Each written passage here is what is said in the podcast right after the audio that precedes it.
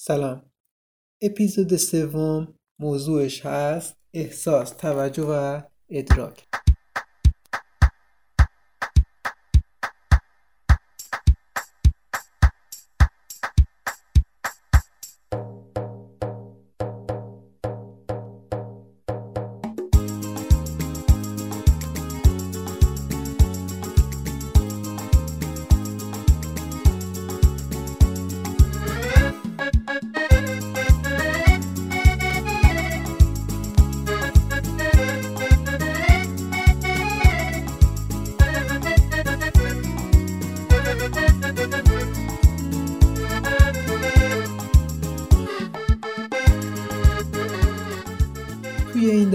به دنبال پاسخی برای این پرسش ها هستیم که محرک ها رو چجوری میشه که حس می‌کنیم؟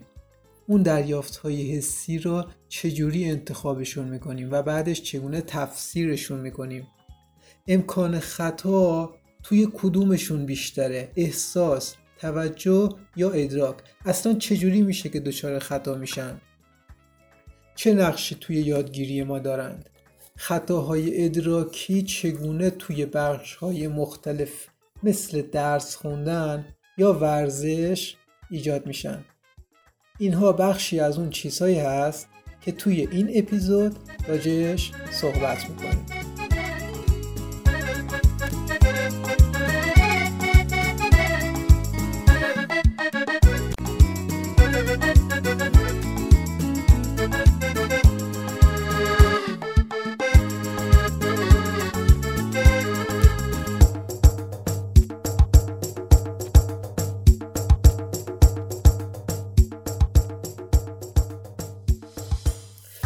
توی یه آزمایشگاه به تعدادی گفتند بهتون پاداش میدیم. مثلا یه پول خوبی بهتون میدیم.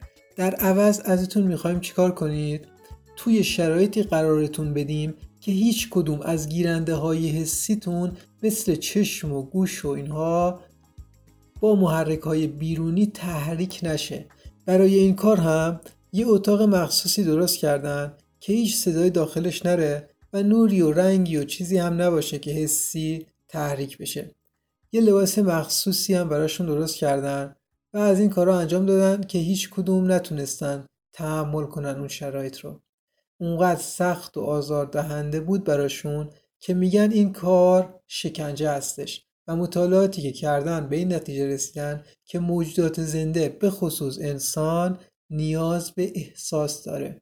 پس تا اینجا چی فهمیدیم؟ فهمیدیم که اگر فرد در شرایطی قرار بگیره که هیچ یک از گیرنده های حسی مثل چشم و گوش به وسیله محرک بیرونی تحریک نشه بهش میگن شرایط محرومیت حسی که غیر قابل تحمل هستش و نوعی شکنجه محسوب میشه و اینکه موجودات زنده به خصوص انسان به احساس نیاز دارند وقتی اندام های حسی تحریک میشن موجب چی میشه؟ احساس محرک حالا محرک چیه؟ هر چیزی که گیرنده های حسی رو تحریک می‌کنه بهش میگن محرک پس دوباره میگیم اینو تحریک اندام های حسی موجب احساس میشه و محرک هم هر چیزی هستش که گیرنده های حسی رو تحریک می‌کنه اصطلاح بعدی توجه هستش توجه یعنی چه؟ انتخاب محرک خاص از بین محرک های بیشمار پیرامون ما توجه نام داره. انتخاب محرک خاص از بین محرک های بیشمار پیرامون ما توجه نام داره. انتخاب محرک خاص از بین محرک های بیشمار پیرامونمون توجه نام داره. و اما ادراک. ادراک چی هستش؟ به تعبیر و تفسیر کردن و معنی و مفهوم و سازمان دادن به محرک های توجه شده میگیم ادراک پس چی شد؟ ادراک کردن یعنی تعبیر و تفسیر کردن و معنی و مفهوم و سازمان دادن به محرک های توجه شده حالا چرا ما زیاد به تفاوت این سه توجهی نمی کنیم؟ می‌تونید بگی چرا؟ چون اونقدر سریع انجام میشن که نادیده میگیریمشون. مرزشون برامون مشخص نیست. تصور کنید یکی داره راه میره. یه میخه بزرگی از ته کفشش وسط پاشو سوراخ می‌کنه و از روی پاش می‌زنه بیرون. اگر احساس درد نکنه و چیزی متوجه نشه چه اتفاقی میفته ممکنه که به راه خودش ادامه بده خونریزی زیادی بکنه مشکلات خیلی بدی واسش پیش بیاد. یا یه مثال دیگه. یه وقت غذا روی گاز میسوزه. اگه بوشایست نکنیم چی میشه؟ و اینجور مثال های زیادی هستن تا بهمون بگن احساس محرک های بیرونی برای بقای موجود زنده حیاتی هستش.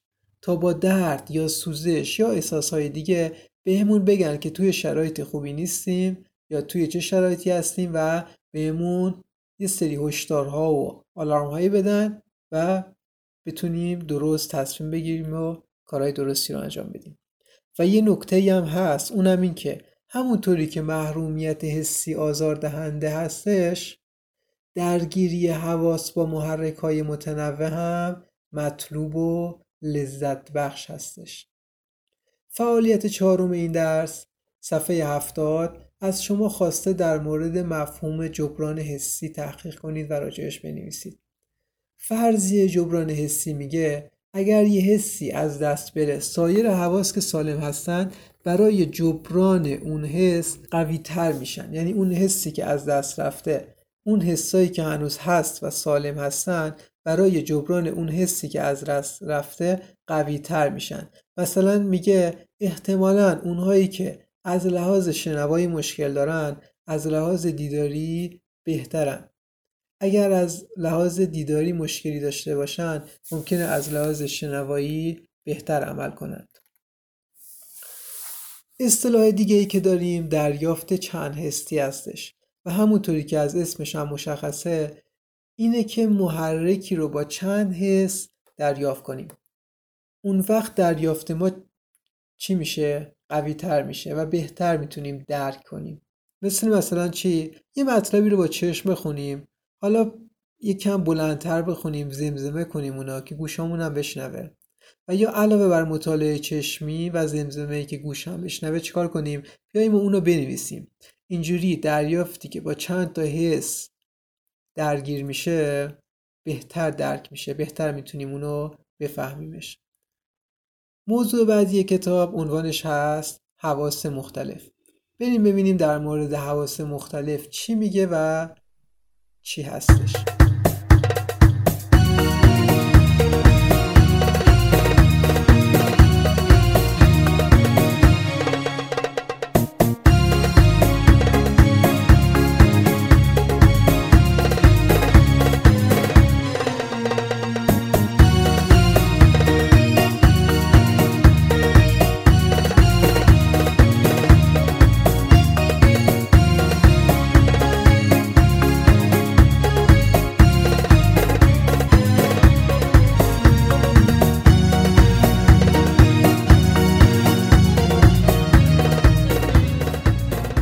مهمترین حواس چیا هستن؟ بینایی، شنوایی، چشایی، بویایی و دامسه که تحریک هر کدوم از اینها تابع شدت محرک است اما اینجا با یه اصطلاح مهم دیگه آشنا شدیم اون چی بود؟ شدت محرک یعنی تحریک حواس از سوی محرک باید به میزان خاصی برسه تا اون عضو حسی چی بشه؟ تحریک بشه توی کادر برای مطالعه هم از آستانه مطلق گفته که اون هم بد نیست بدونید منظورش چیه آستانه مطلق. منظورش اینه که حداقل انرژی لازم برای تحریک یک اندام حسی را بهش میگن چی؟ آستانه مطلق. میگن مثلا برای بینایی این آستانه مطلق شعله یک شم هست. توی فاصله 50 کیلومتری توی یک شب تاریک و صاف. یعنی اون حداقل نوری که برای دیدن لازم هست این مقدار هستش. یا آستانه مطلق برای چشایی را کتاب گفته تشخیص مزه شیرین شکر. وقتی یک قاشق چایخوری شکر توی 8 لیتر آب حل شده باشه و چند مثال دیگه که می‌تونید مطالعه کنید. بعد از این توضیحات میریم سراغ تعریف توجه یا یه جور دیگه بخوایم بگیم اینکه محرک های محیطی رو چگونه انتخاب می‌کنیم. اطراف ما محرک ها زیاد هستن. حالا ما چجوری انتخاب می‌کنیم که به کدومشون توجه کنیم؟ این کار یه فرایندی رو شامل میشه که به اون فرایند میگیم توجه. و اینو باید دقت کنیم که توجه و تمرکز با هم فرق داره. چه فرقی داره؟ اگر توجه مداوم و پایدار باشه اون وقت تمرکز به وجود میاد. که این دوتا چون به هم نزدیک هستن ممکنه خیلی وقتا از هم جداشون نکنیم و متوجه نشیم که کدوم کدومه. موقع درس خوندن یا سر کلاس ممکنه به این با این دوتا مواجه بشید. یعنی یه وقتایی ممکنه هنوز نتونستین از بین محرک های مختلف افکار و موضوعات مختلفی که ممکنه توی ذهنتون باشه اون موضوع مورد نظر رو که به خاطرش اینجا هستین رو انتخاب کنید و توجهی شکل نگرفته باشه. حالا ممکنه که توجه شکل گرفته باشه. یعنی بدونین که یعنی درس رو گوش کنین بدونین که الان موضوع چی هست و از بین محرک های مختلف موضوع درس رو برای توجه انتخاب کنید. اما هی فکرتون میره سمت یه چیز دیگه. اینجوری میشه که توجهتون مداوم و پایدار نیست و تمرکز شکل نمی‌گیره. و برای اینکه بتونیم برای این مشکلات راهی پیدا کنیم اول بیاید ببینیم که منابع توجه چیا هستن.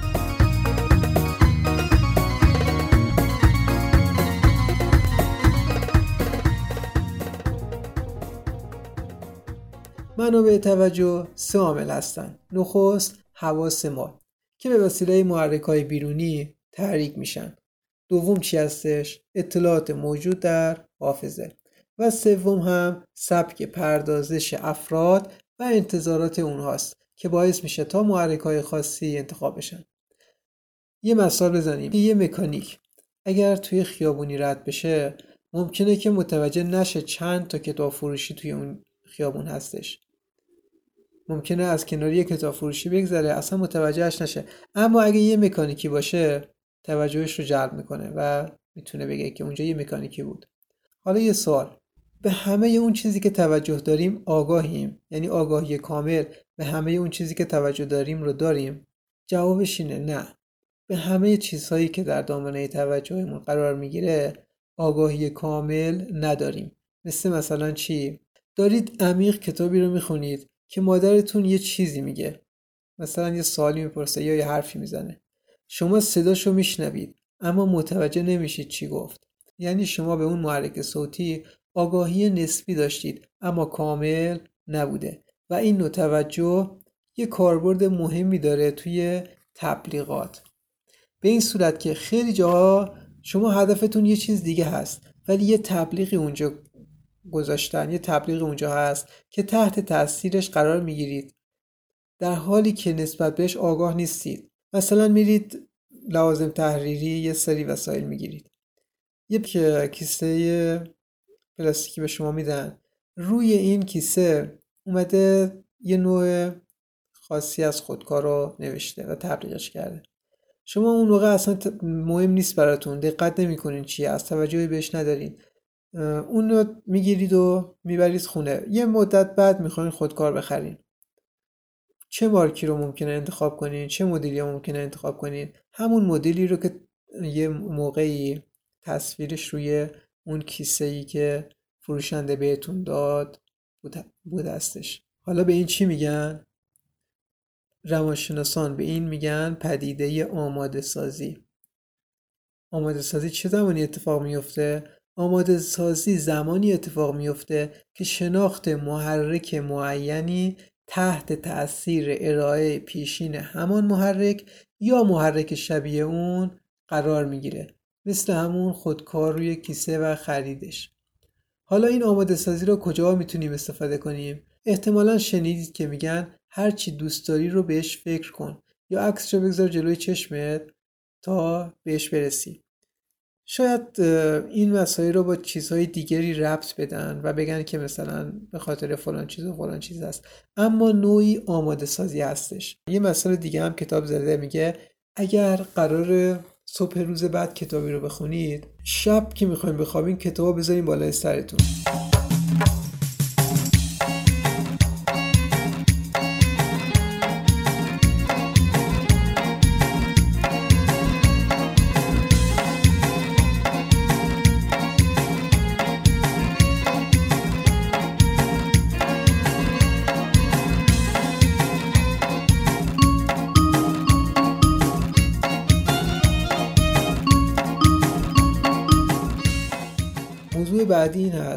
چگونه می‌تونیم تمرکز ایجاد کنیم گفتیم تمرکز چی بود؟ توجه مداوم و پایدار حالا ببینیم چجوری می‌تونیم که این تمرکز رو به وجود بیاریم اولین چیزی که کتاب عنوان کرده خوگیری هست گفته خوگیری آفت تمرکز هستش اما خوگیری چیه؟ خوگیری عادت کردن به یک محرک هستش یعنی چی؟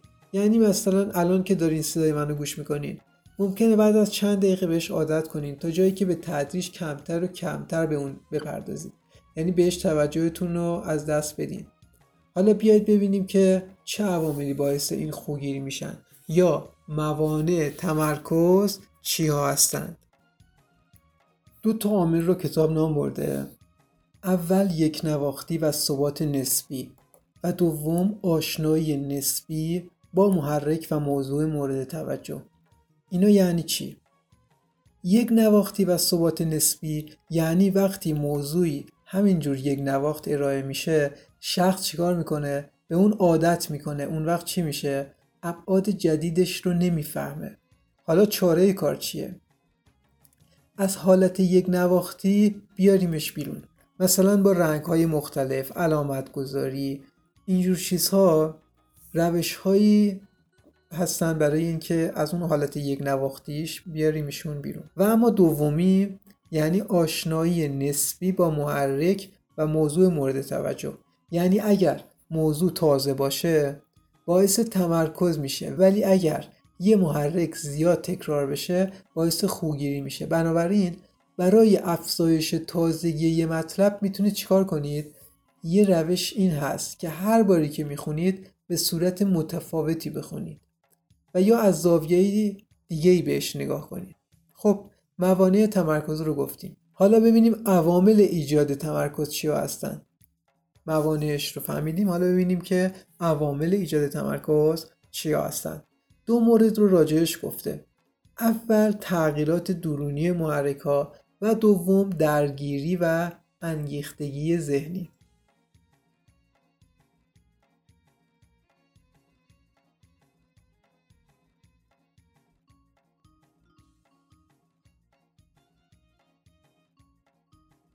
تغییرات درونی محرک ها یعنی اگر موضوع مورد توجه به لحاظ معنایی شرایط جذابی داشته باشه یعنی معنای جذابی برای ما داشته باشه باعث میشه چه اتفاقی بیفته؟ عادت رو از بین ببره. مثل همین کتاب که سعی شده با تصاویر و بخش های مختلف تنوع رنگی مثال ها و اینجور چیزها که بهش میگن عناصر زیبا شناختی متن ایجاد تمرکز کنه. تمرکز شما رو فراهم کنه. اما دومین عامل هم یعنی درگیری و انگیختگی ذهنی به این معنی که همونطوری که توان بدنی افراد فرق داره و یکی می‌تونه مثلا مسافت بیشتری بدوه یا مدت مدت زمان بیشتری یه وزنه بالای سرش نگه داره و اینجور چیزها انگیختگی روانشناختی هم متفاوت هستش. برای مثال یکی می‌تونه چند صفحه کتاب بخونه یکی ممکنه با خوندن چند خط خسته بشه و دیگه نتونه ادامه بده. دلیلش چیه؟ این تحت تاثیر چی هستش؟ تحت تاثیر عوامل فیزیولوژیکی و روانشناختی. مثل چی؟ تغذیه مناسب تأمین نیازهای زیستی یا ایجاد هدف و اهمیت دادن به اون و موارد دیگه ای مثل اینها. موضوع بعدی که راجبش میگیم کارکردهای توجه هستش. سه تا کارکرد رو در موردش صحبت می‌کنیم. یک ردیابی درست علامت. دو گوش به زنگی و سه جستجو.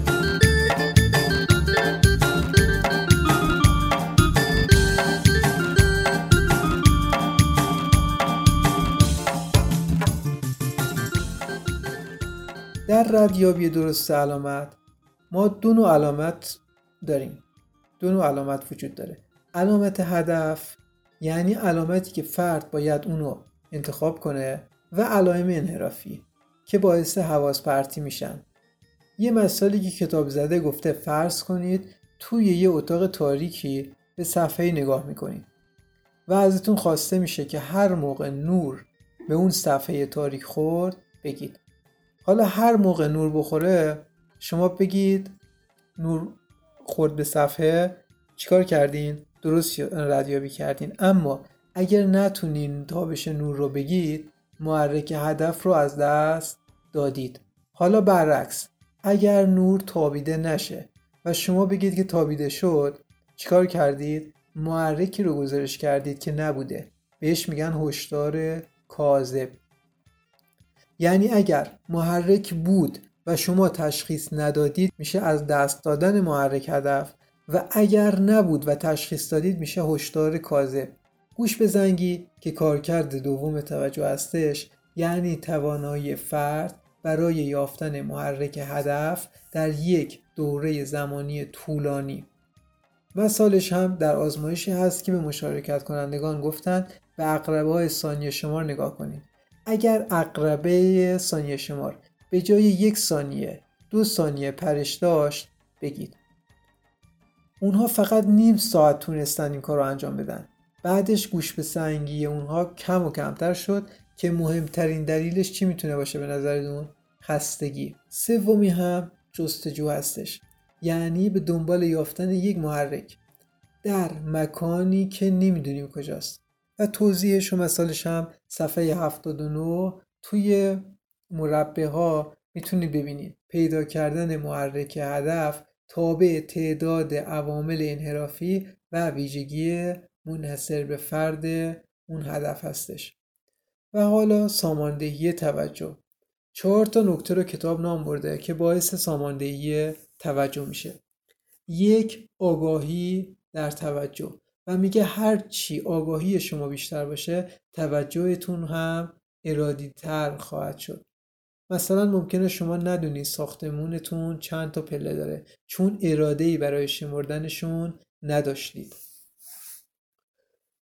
و میزان آگاهی شما از اونها کامل نبوده. دوم پرهیز از فعالیت در ساعات طولانی. قبلا در مورد خستگی گفتیم یادتونه؟ پس باید با توجه به ویژگی های شخصی و نوع تکلیف برای زمانی که می‌خوایم یه کاری انجام بدیم برنامه ریزی کنیم. و سوم استفاده از حواس مختلف. مثل مثلا چی؟ مثلا موقع درس خوندن. وقتی که یه موضوع علمی را می‌خواین بخونین همراه با تصویر باشه.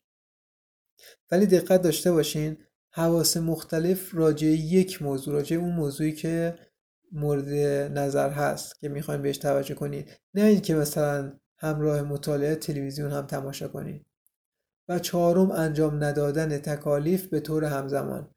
چرا که کارایی توجه رو چیکار می‌کنه؟ کاهش میده.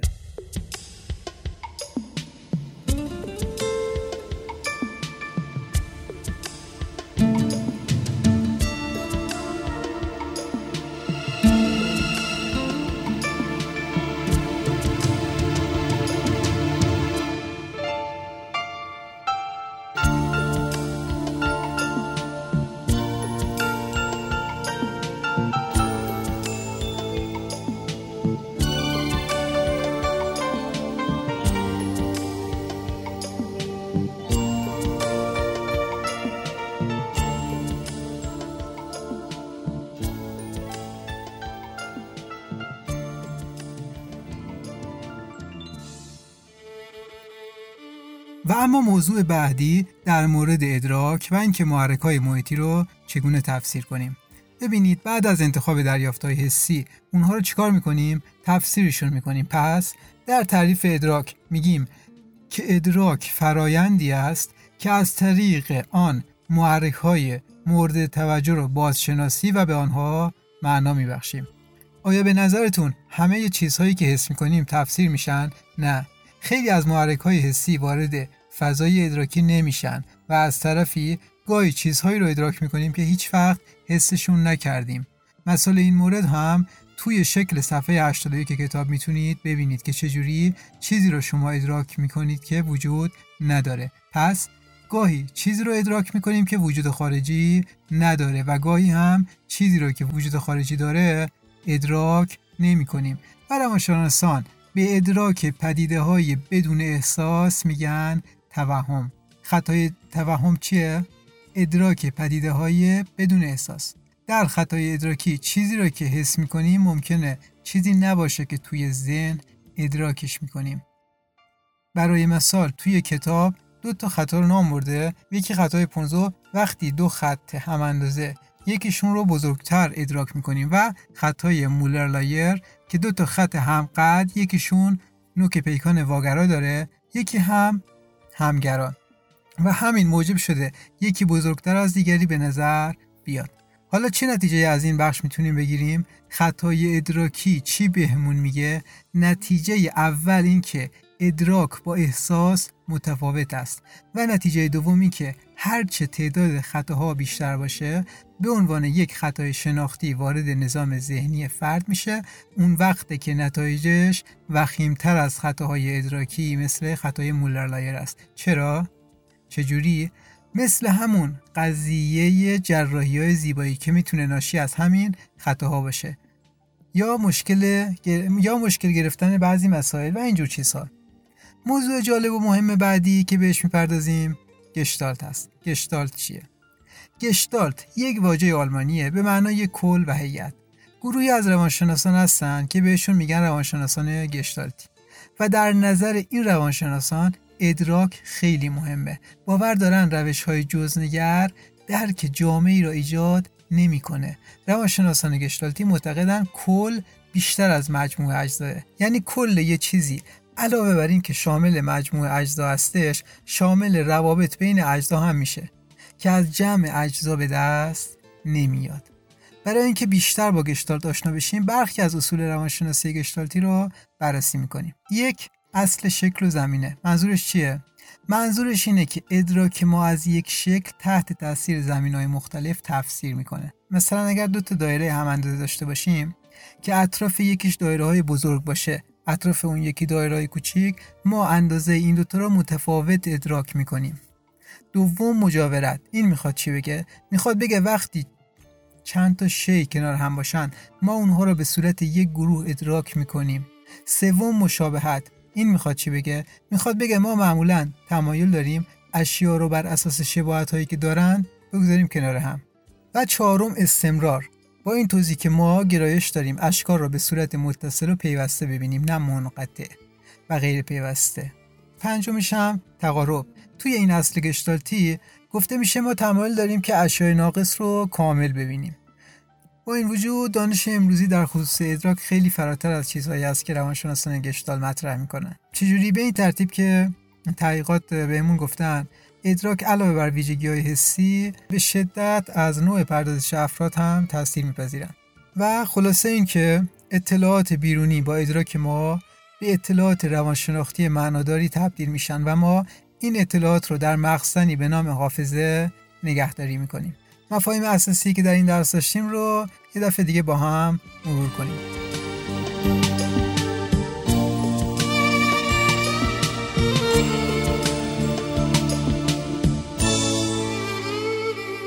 احساس که با تحریک های حسی به وجود میاد. توجه. که به انتخاب محرک خاص از بین محرک های بیشمار پیرامون ما گفته میشه. ادراک به تعبیر و تفسیر کردن و معنی و مفهوم و سازمان دادن به محرک های توجه شده میگن ادراک. محرومیت حسی یعنی شخص در شرایطی قرار بگیره که هیچ یک از گیرنده های حسی به وسیله محرک های بیرونی تحریک نشن. توجه به معنی فرایند انتخاب یک محرک از بین محرک های حسی مختلف. تمرکز به معنی توجه مداوم و پایدار. آماده سازی که گفتیم زمانی اتفاق میفته که شناخت محرک معینی تحت تاثیر ارائه پیشین همان محرک یا محرک شبیهش قرار بگیره که در این صورت ارائه پیشین محرک دریافت بعدی رو آسون می‌کرد. مفهوم دیگه که راجعش گفتیم خوگیری هستش که آفت تمرکز بود و شامل عادت کردن به محرک خاص به نوی که به تدریج کمتر و کمتر به اون محرک پرداخته بشه. مفهوم محرک هدف علامتی است که شخص باید انتخاب کنه و علامت انحرافی یا محرک های انحرافی هم محرک هایی هستن که همواره مانع انتخاب هدف می‌شوند. مفهوم دیگه گوش به زنگی بود به معنی توانایی شخص برای یافتن محرک هدف در یک دوره زمانی طولانی و مفهوم بعدی هم جستجو بود به معنای دنبال یافتن محرک مکانی در زمینه یا بافت مکانی. خطای ادراکی هم که می‌گفت گاهی چیزهایی رو ادراک می‌کنیم که هیچگاه احساس نکرده ایم یعنی چیزهایی رو ادراک می‌کنیم که وجود خارجی ندارن. و گاهی هم چیزهایی که وجود خارجی دارن را ادراک نمی کنیم. مفهوم بعدی خطای شناختی گشتالت بود که یک واژه آلمانی به معنی کل و هیئت که در نظر این روانشناسان ادراک خیلی مهم هست و بر این باورند که روش های جزنگر درک جامعه ایجاد نمی کند و می‌گفتند کل بیشتر از مجموع اجزاست و از نظرشون کل علاوه بر مجموع اجزا شامل روابط بین اجزا هم می‌شد و پنج تا اصل ازشون نام بردیم. اصل شکل و زمینه اصل مجاورت اصل مشابهت اصل استمرار و اصل تقارب